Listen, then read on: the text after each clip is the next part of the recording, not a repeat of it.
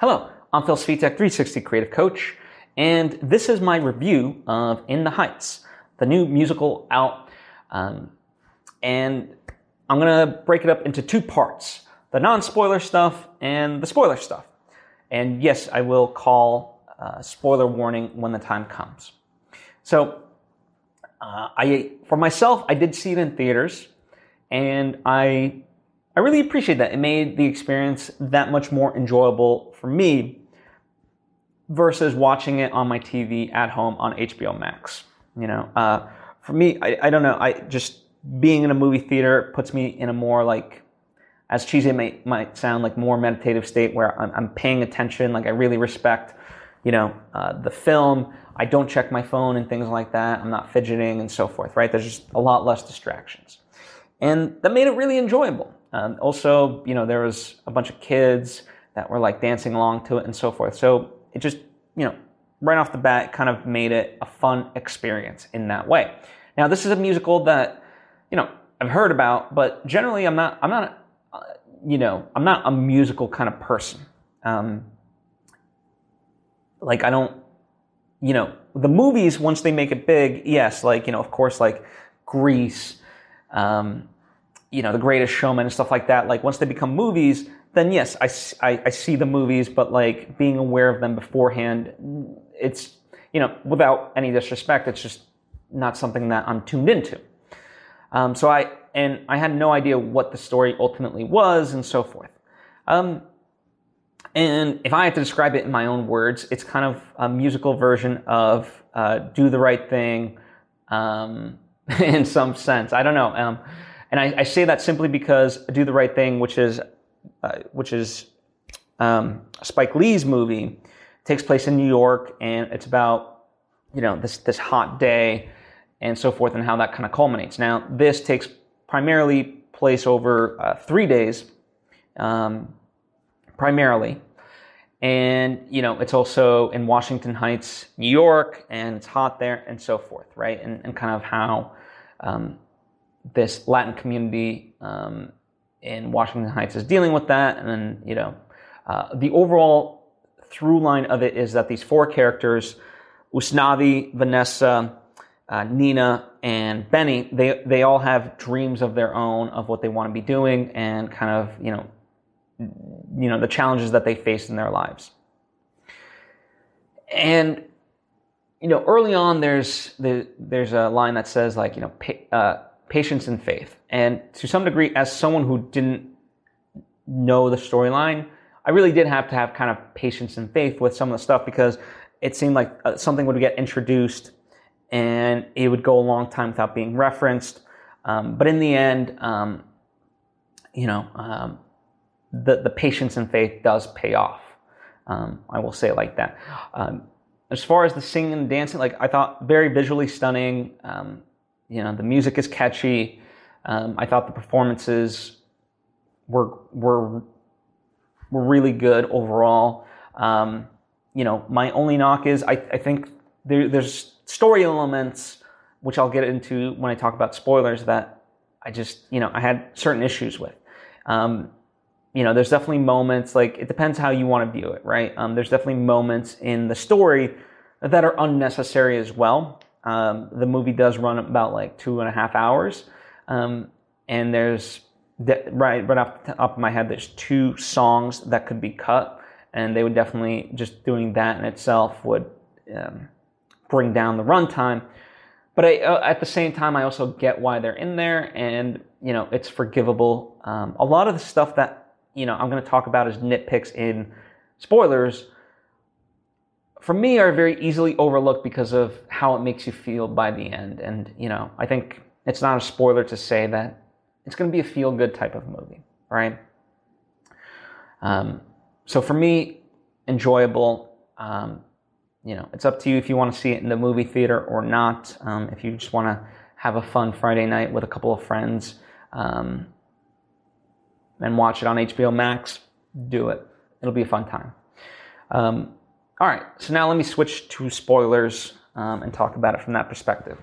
The thing that um, that I had kind of an issue with was I didn't quite understand Vanessa's need to get out of that neighborhood and go to where you know I didn't I didn't see how that connected with being a fashion designer. You know, she was already designing fashion in her own way, um, and I didn't I didn't the connection of why she needed to move to be able to do that. It just wasn't as strong. Um, related to that, Usnavi, you know, he's as they say, you know, he's like thirsty for her, um, but it's like it all comes after the fact of like him basically uh, committing to going to the Dominican Republic. And so it's like, you know, more and more throughout the movie, this idea that, you know, the, the, the deadline of when he's going to actually be able to go to the Dominican Republic keeps shrinking, meaning it's going to be a lot sooner. And yet he's still trying to woo her. And it's like, are you trying to convince her to come with you? Because that wasn't evident. Um, so th- there, and by the way, like by the end when they got together, like I really wanted them together, and so it kind of works out in that sense, especially because he doesn't ultimately go to the Dominican Republic. He makes you know the Dominican Republic be part of Washington Heights and his little bodega. But if it didn't work out that way, it's like why, you know, and and and I get part of that is what I talked about, you know, having the faith and it, you know, it's trying to teach you to, to have faith in your dreams and so forth. But um, I don't know.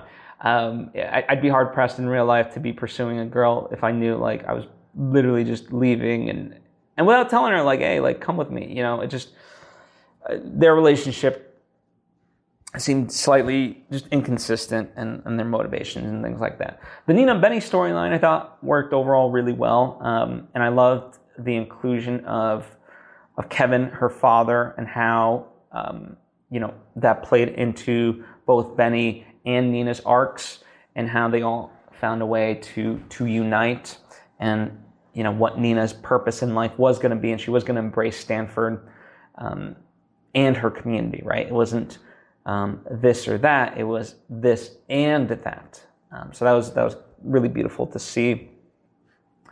Um, and you know, in the, the non-spoiler section, I mentioned two songs that could be cut. Uh, for me, it was um, Lin Manuel Miranda's song when he's talking about um, the ice cream man. I thought, you know, it's a fun song or whatever, but we didn't need him that much as a character. We already had so many other people to track. And then um, I understood it. I, I understood like Abuela getting her own song, but it just, you know it goes from this high to this low. Like it, it, it's a very weird juxtaposition of emotions because, you know, from the perspective as an audience member that we get, you know, she's leaving this earth having completed, you know, her life's purpose and she died happy type of thing, right? But of course, then, you know, for the characters, it's a very sad moment. And, you know, it's tough to go from that as an audience member, this high moment, to them feeling empathetic or sympathetic towards, um, you know, our main characters of Usnavi and, and Daniela and so forth over losing Abuela because, you know, in a sense, we just saw this very prominent, big musical number. So, um, so that was that was a slight nitpick. But again, as I said, all these things forgivable in the end because I don't know. It, I, it, the songs were fun, and in the end, things worked out, and so I could forgive those things. So, um, was I, would be curious to know from your perspective if you um, was it a bait and switch that at the beginning, you know, you think he's at the Dominican Republic, so um, it's you're almost kind of being fed this dramatic irony of like you know where the story is leading to, and then by the end we learn of like no, he's not actually in the Dominican Republic. That's just in their imaginations. Um, I'd be curious to know, like, I, I kind of looked at it as like a bait and switch, but I was like, all right, fine, I'll, I'll forgive that too, right? But um, I don't know. I'm, I'm, curious to know your perspective on that. Um, as well as everything else, right? So, whatever else you thought of the movie, please share it down in the comments section or hit me up on social media at Phil Svitek. Would love to hear what your perspective on this movie was. Um, and yeah, thank you for listening to my perspective on it. And I'll see you